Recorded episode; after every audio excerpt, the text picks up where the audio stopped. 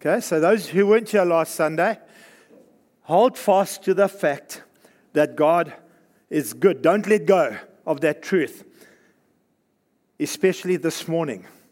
Hold very fast to that truth this morning because the topic this morning, we're going to have to have a theology and a handle on the goodness of God. There are some topics that polarize people. And uh, there's some no go areas that when you sit around the dinner table and sometimes in church as well, and you find uh, the topic of finance polarizes people. the topic of politics polarizes people. The topic of hell polarizes people. And you want to empty a church quickly? Speak about hell. Please don't go anywhere, stay, okay? Hear what the Lord has to say this morning. That's what we're talking about today. Is We're going to cover this topic of hell. And the word hell is found sort of a space. That's some honest folk here this morning. You know when that taxi cuts in front of you and just stops in the middle of the road, and you say, "What the?" Be honest. And we throw that phrase around quite often go to hell, what the hell, when we're angry or we're surprised or frustrated. And it's probably used in our country thousands and thousands and thousands of times a day. We're going to look this morning at what the Bible says about the topic of hell. And so, in this context of hell, I'm going to, this morning, from the word, try to answer a question that most people ask. If God is good, which he is, why would he allow people to go to hell? You might have encountered sometime in your life a radical evangelist, the turn or burn type of preacher. Now, I'm not knocking them, there is place for that. And I'm not going to diss those preachers this morning, but they seem to focus more on hell than they do on the love of God. Reality is, hell is a place we need to be aware of. It is the devil's goal, his mission in life is to try and convince people that it's not a real place. True? It's why the Bible would refer to the devil as a deceiver. And if we don't take seriously the fact that hell is a real place, and we have a theology that it's a place that unrepentant sinners go to, we will live how we want. And the devil's got a hold of us. True? We live like that, then we, we live our lives justifying always that sin is okay. And if we live like that, then we reject Christianity and we actually reject Jesus, don't we? It's amazing that the most loving person who ever lived Jesus Christ spoke about hell the most. The most loving person who ever lived spoke about hell the most.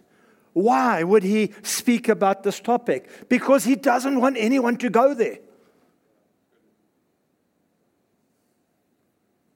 Matthew chapter 5, verse 30, we see something of the heart of Jesus revealed. And he, and he speaks about hell in this moment.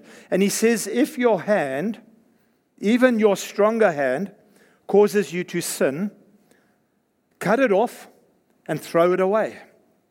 It is better for you to lose one part of your body than for your whole body to be thrown into hell.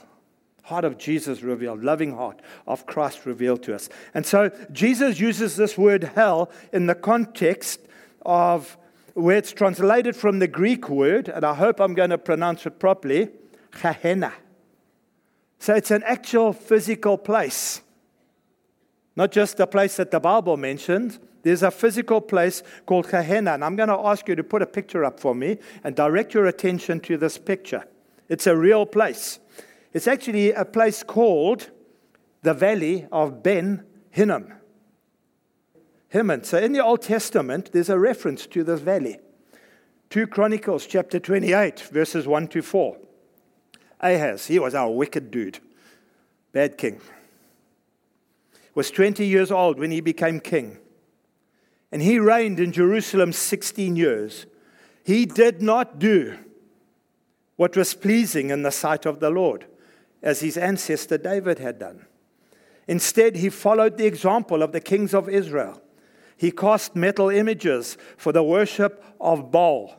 He offered sacrifices in the valley of Ben Hinnom. This is the place that Jesus refers to in Matthew chapter 5 verse 30, even sacrificing his own sons in the fire. In this way, he followed the detestable practices of the pagan nations the Lord had driven from the land ahead of the Israelites. He offered sacrifices. He burned incense at the pagan shrines and on the hills and under every green tree. Let's have a look at that picture again. Physical place, valley of Ben Hinnom, the place that is referred to by Jesus in Matthew chapter 5, verse 30. Now, if you look carefully and closely at that picture, you will see it's desolate. It's actually a dumping ground. The very place where this king offered children, his own children, as a sacrifice, is a dumping ground. Ever been to a dumping ground? That garbage dump just seems to burn all the time, doesn't it? Fire's never put out there. Let's go to Isaiah chapter 30, verse 33. Another reference to the valley of Ben Hinnom. There's a place called Top, Top, Topeth, I think it's pronounced. If I get that wrong, I've got Shelly's teeth in.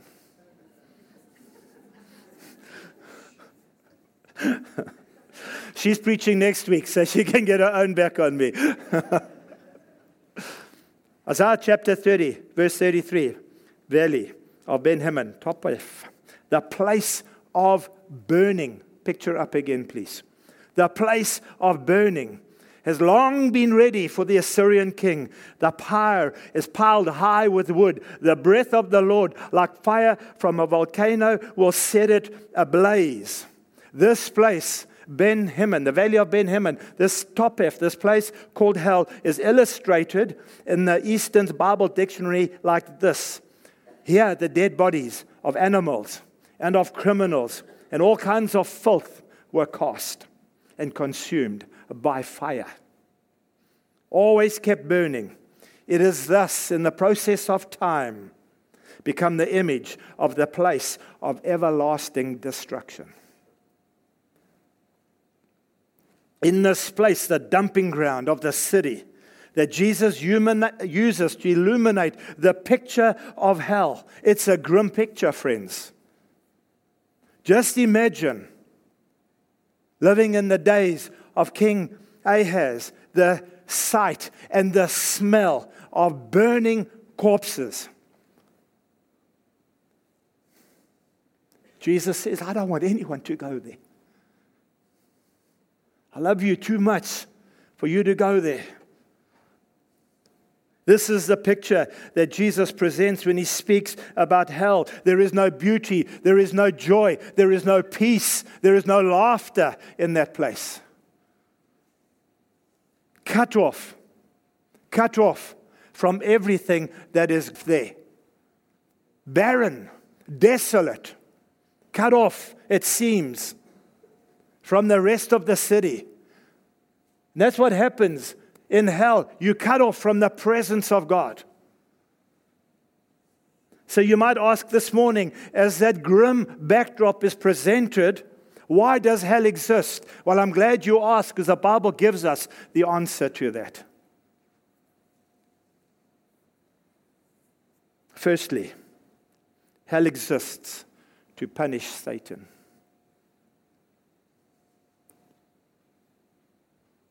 I don't know what your theology is of God and the devil, but I want to say to you this morning God is greater than Satan. Can I say this morning, Satan is not a fantasy? You know, the Hollywood Disney caricature, dressed in a red suit with pointy ears, running around with a pitchfork?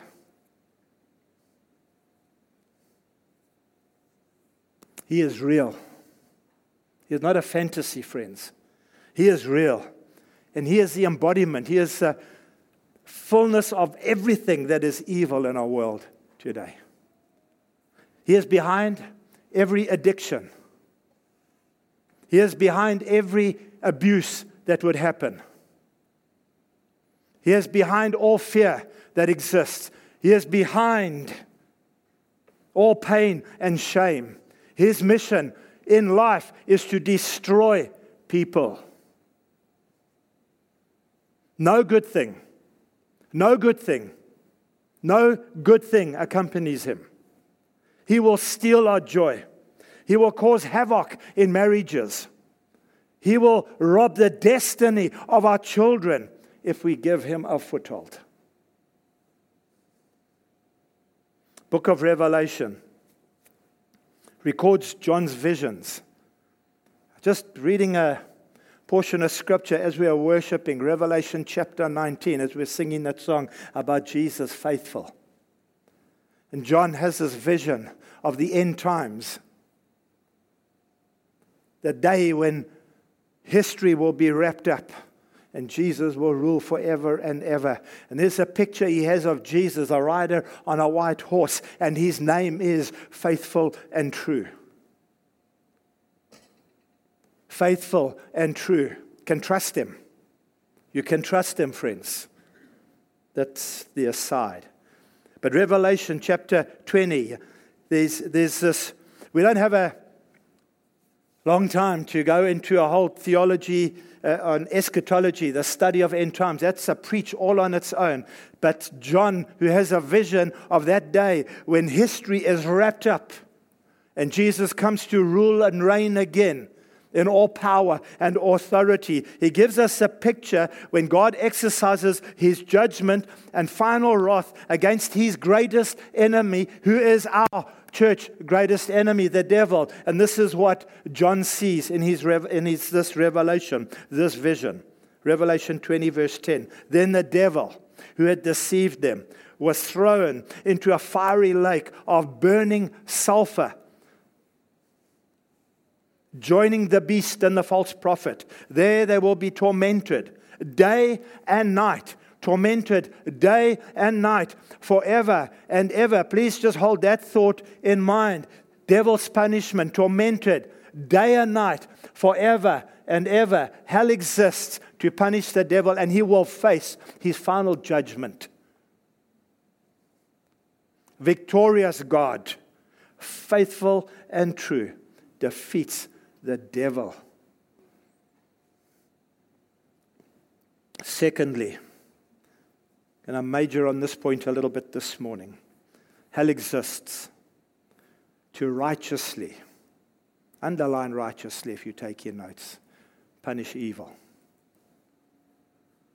God exercises judgment on all those living in sin who have rejected his son Jesus Christ as Savior. The devil, wouldn't we, been thrown into the lake of fire and say, That's fair. Amen? Come on, let's be honest. It's fair. I think it's fair. The deceiver who comes to steal, rob, and destroy gets his just punishment. It's fair.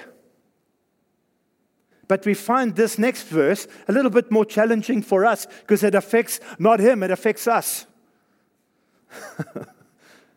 2 Thessalonians chapter 1, I'm going to read from verses 7 to 9.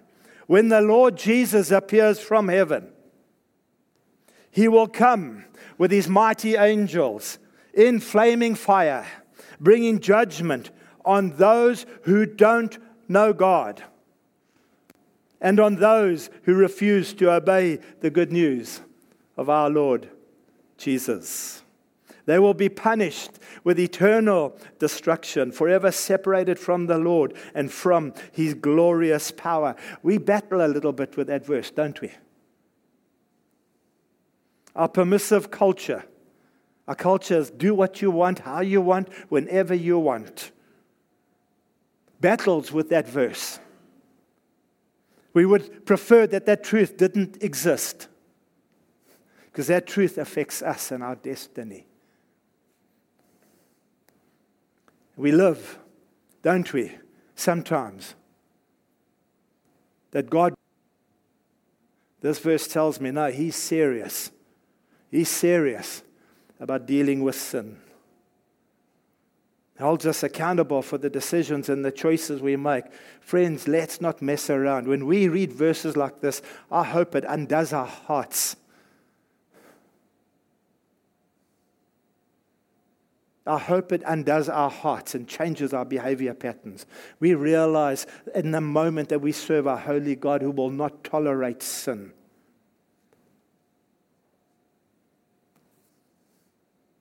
You see, it's impossible for God to be holy and righteous without Him being just. His justice demands that sinners face wrath for their disobedience. Holy God is also a just God. As He's fair in tossing the devil into the lake of fire, so He'll be fair in judging unrepentant sinners for their behavior. And their just reward is the same.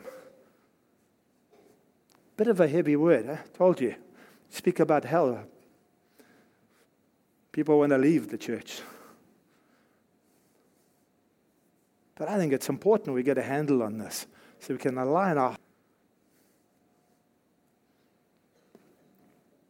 I did warn us that this would not be a popular message. Craig Groeschel says this If we don't accept the reality of hell, we will never appreciate the depth of God's grace if we don't accept the reality of hell, we will never appreciate the depth of God's grace. Jesus tells a parable again to underline this place called hell, speak about it. Tells a parable about a voice from hell. And that's the title of the message this morning. Please turn to Luke chapter 16, verse 19. I hope my iPad's going to work.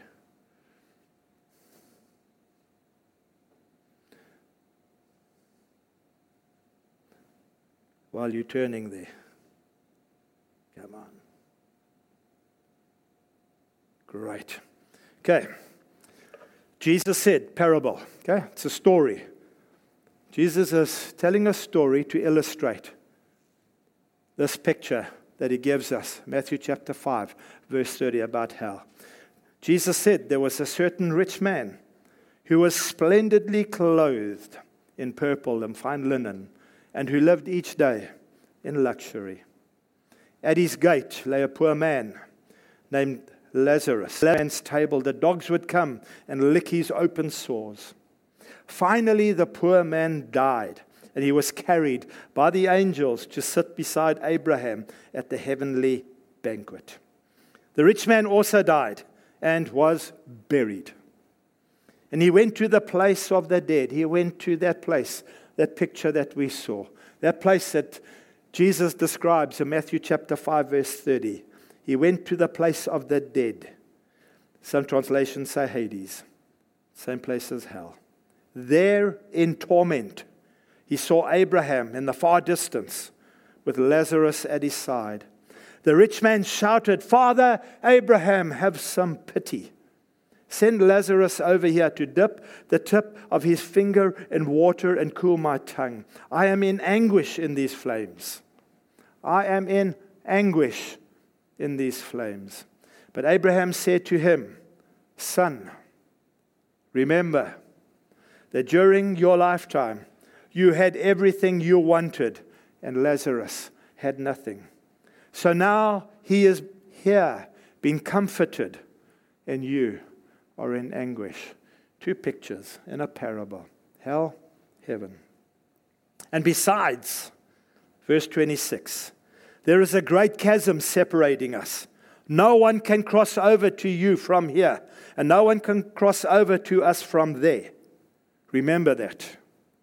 Then the rich man said, Please, Father Abraham, at least, if I can't come to you, he can't come to me, at least, please, Send him to my father's home. For I have five brothers, and I want him to warn them so that they don't end up in this place of torment. But Abraham said, Moses and the prophets have warned them. Your brothers can read what they wrote. The rich man replied, No, father, Abraham, but if someone is sent to them from the dead, they will repent of their sins and turn to God. Just stop there for a moment A couple of things we learn. from this parable. He uses a parable about the rich man and Lazarus to teach us about this place called hell. What do we learn from the story of the rich man? Well, firstly, the rich man, this ruler, was fully conscious and aware of where he was. Verse 24. Not dead, not knowing. He understood. He knew. He was conscious. He experienced the anguish and the torment of that place. The rich man shouted, Have some pity.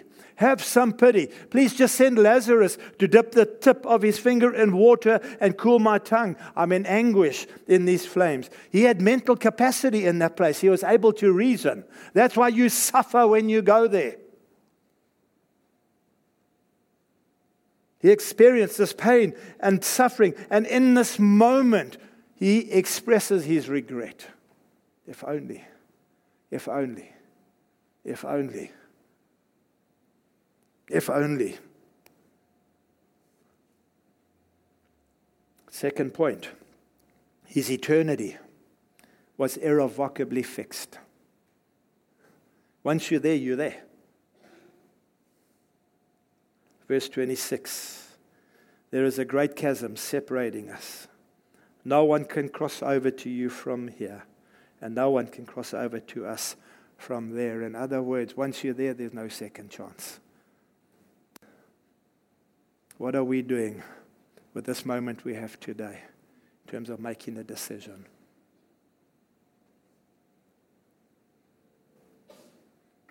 Third point, he knew that his suffering was justified. I find it so interesting that he is in hell, suffering great anguish. And you don't see him blaming God, do you? Uh, never complains about injustice. He understood. Remember, we started with full in full capacity of his reasoning process. He knew why he was here. He understood why he was there.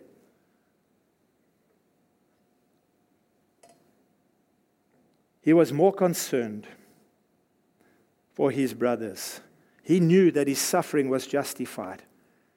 And he understands it was justified because his response is, please send someone to my brothers so that they don't end up here. Somebody go and tell them. He begged and he pleaded for someone to tell his brothers about Jesus. Maybe I can ask the music team to come up. Verse 27 and 28 the rich man said, Please, Father Abraham, at least send him to my father's home. For I have five brothers, and I want him to warn them so that they don't end up in this place of torment. Friends, I believe as a church that we receive Jesus Christ our Lord and Savior.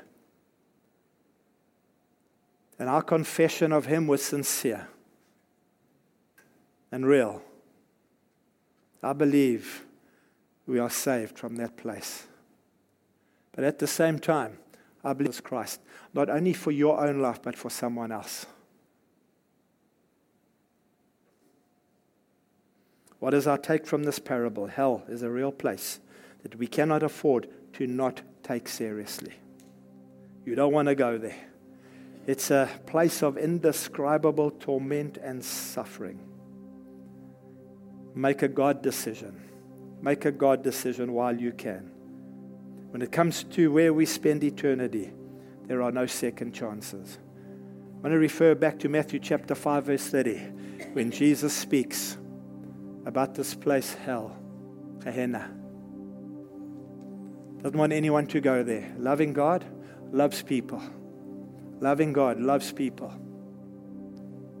Listen to the voice of Jesus. Deal with your sin radically. Lean into the grace of God displayed through his Son, Jesus Christ. Romans chapter 5, I'll end with this. Verses 8 to 9, the Passion Translation. But Christ proved God's passionate love for us. But Christ proved God's passionate love for us by dying in our place while we were still lost and ungodly. And there is still so much more to say of his unfailing love for us. For through the blood of Jesus, we have heard the powerful declaration. We have heard through Jesus Christ the powerful declaration, a declaration that frees us from the entanglement of sin, the death that it brings, the spiritual death, the consequences of it. We are freed from it through the blood of Christ. It is a powerful declaration, not just a wishy washy, undiluted. It is powerful, the Bible says. The blood of Christ is powerful. He is just and able to forgive us our sins and to present us righteous in His sight. That is powerful.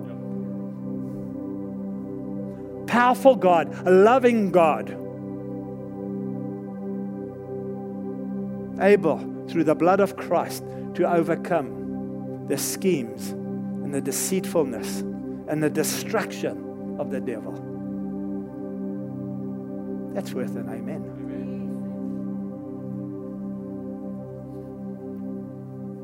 For through the blood of Jesus, we have heard the powerful sight. And this is like the crescendo, this is an echo, unceasing echo from heaven. Never stops, never stops, because Jesus proclaims this over every person who has ever lived, who is living today, and who will live. And because of the sacrifice of Jesus, you will never experience the wrath of God. Please stand with me.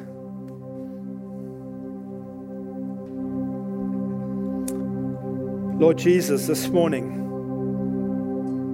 we've had but a brief glimpse,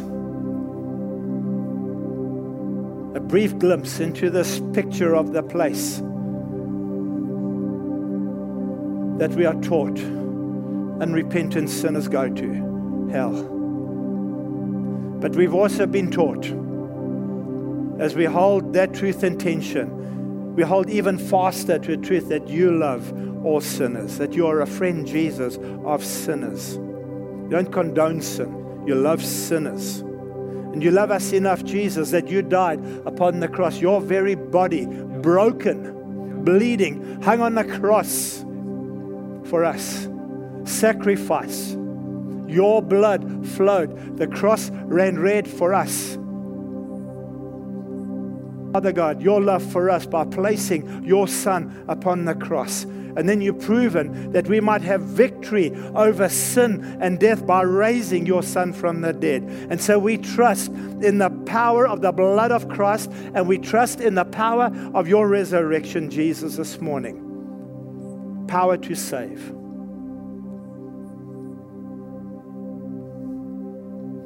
And as we stand in your presence, and our hearts are convicted this morning, not condemned,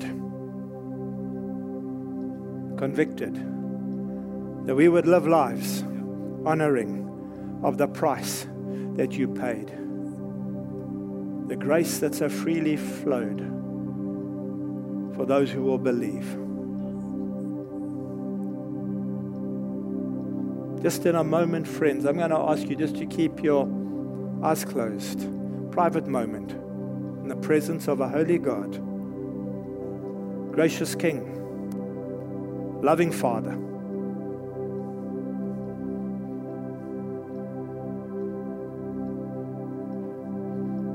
Present Him your heart.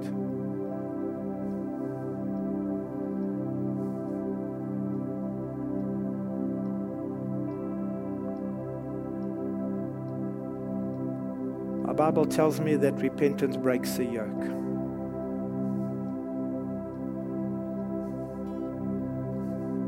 Frees us.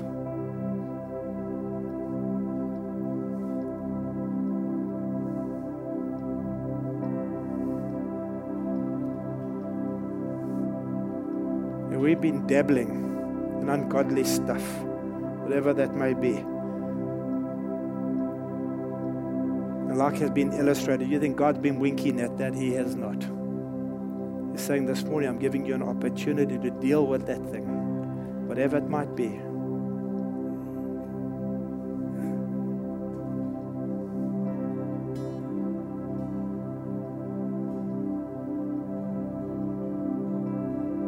As we say sorry to Him.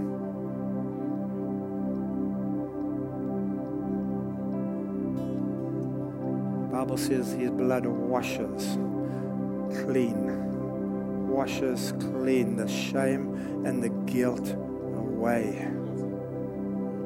Away, washed clean, able to stand righteous in his presence. The righteousness that he gives.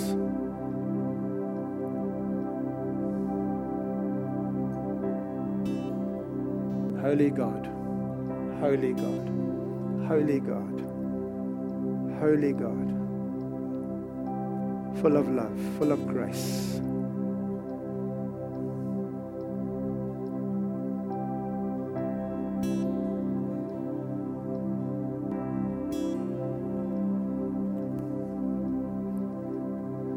Christ, Jesus, proved God's passionate love for us by dying in our place while we were still lost and ungodly. And there is still much more to say of his unfailing love for us. There's still much more for us to experience of his unfailing love. For through the blood of Christ Jesus, we have heard the powerful declaration You are now righteous in my sight. And because of the sacrifice of Jesus, you will never experience the wrath of God If we've bowed our knee before the throne of grace, confess Jesus Christ as our Lord and Savior, we can look forward to an eternal destiny seated in heavenly places forever and ever and ever with our Savior Jesus. If you've never ever made that, de- that declaration yourself, Jesus as Lord and Savior, I'm going to ask you where you are just with every eye closed, head bowed, maybe to raise your hand. Say, Jesus, I need you this morning. Anyone. If it's a first time commitment,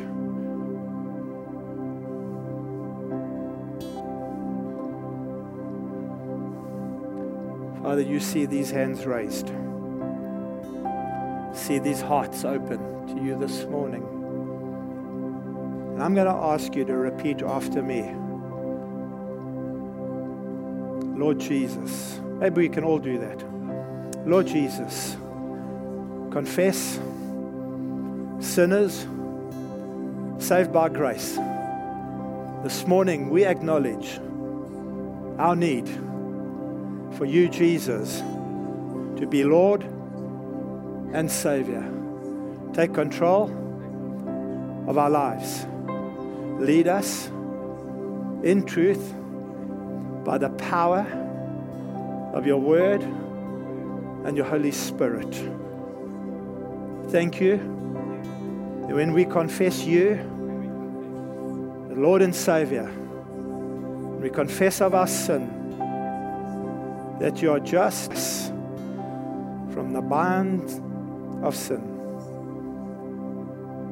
Thank you that we stand in your presence this morning, justified by grace. For those that raised their hands, I want to encourage you.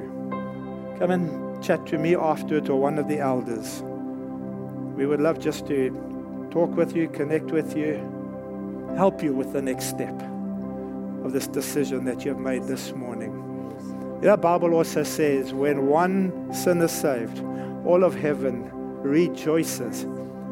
God loves to save sinners. Let's worship Him. Then I hand over to Brad after.